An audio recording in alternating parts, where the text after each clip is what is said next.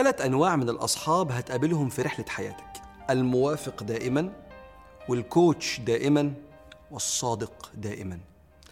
الموافق دائما هو صاحب النعم التمام اللي بيبحث دايما عن لذة القعدة معاك والضحكة الحلوة عشان ينال رضاك كصاحب.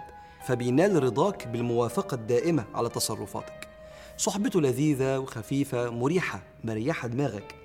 لكن الصحبة دي بتفقدك لركن من أهم أركان الصداقة إنك تتعلم منه. هو مش بيضيف ليك أي حاجة. عايز تغتاب هيشاركك في الغيبة. عايز تقول نكتة قبيحة هيضحك عليها. هو لا يشعر بواجب تجاهك في الجانب ده إنه يعلمك أو يضيف لك حاجة. ده اللي قال عليه الكاتب والفيلسوف الأمريكي مارك توين لا حاجة لي بصديق يهز رأسه عندما أهز رأسي فظلي يفعل ذلك بشكل أفضل.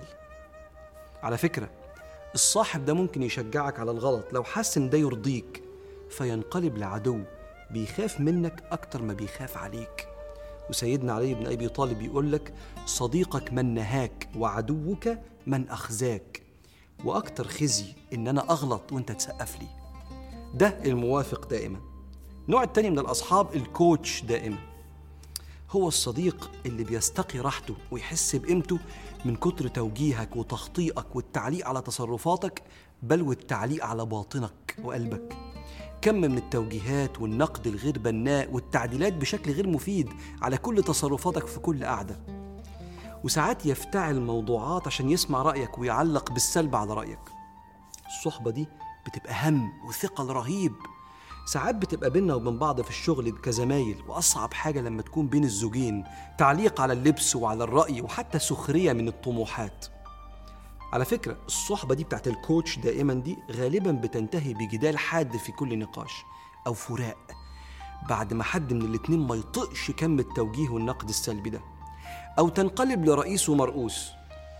تخيل لو دول أصدقاء أو أزواج حد بيوجه دايما والتاني فقد شخصيته وبيسمع وخلاص. اوعى تكون انت الكوتش دائما لأن الصحبة دي تقيلة قوي. فالموافق دائما والكوتش دائما يبقى الصديق الصادق دائما. اللي قال عليه سيدنا علي بن أبي طالب صديقك من صدقك لا من صدقك الصادق معاك مش اللي بيسقف على كل حاجة. هو بيحبك لذاتك.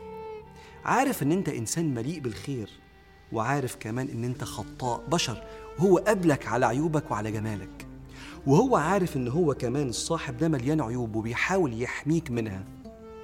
يهمه إنك دايما تكون بخير وبتتصرف صح.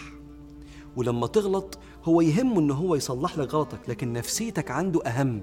فتلاقيه بيفكر كويس قوي قبل ما يصحح لك مسارك إزاي طريقته في إن هو يوجهك.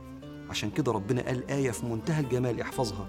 ثم كان من الذين آمنوا وتواصوا بالصبر وتواصوا بالمرحمة عنده مرحمة أثناء التواصي. وده اللي قال عليه سيدنا عمر بن الخطاب رحم الله امرأ. بيدعي له رحم الله امرأ أهدى إلي عيوبي. هي عيوب بس هو لفها كده في لفة جميلة كأنها هدية عشان تنزل بردا وسلاما لما يواجهني بيها. ويجي سيدنا رسول الله يتكلم عن صدق الصاحب فيقول لك انصر أخاك ظالما أو مظلوما. طب انصره مظلوما عارفينها كيف أنصره ظالما؟ قال أن تمنعه من ظلم الناس فإن ذلك نصرته. إنك تقول له كده غلط ما تعملش كده. كده أنت بتظلم كده أنت بتخدمه كده أنت صادق. فهقول لك بعد ما قلت لك الثلاث أنواع من الأصحاب. لو أنت النوعين الأولانيين الموافق دائما أو الكوتش دائما توقف وراجع نفسك. انت كده صحبتك يا بتأذي يا اما تقيلة قوي على اصحابك.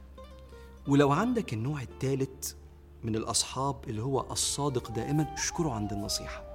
ما تحبطوش برفض نصيحته. واسأله دايما اطلب منه انه يكون صادق معاك وإن ده بيسعدك علشان تشجعه يبقى دايما جنبك يصلح لك مسارك لو أخطأت. وخليك أنت النوع الثالث مع أصدقائك الصادق دائما.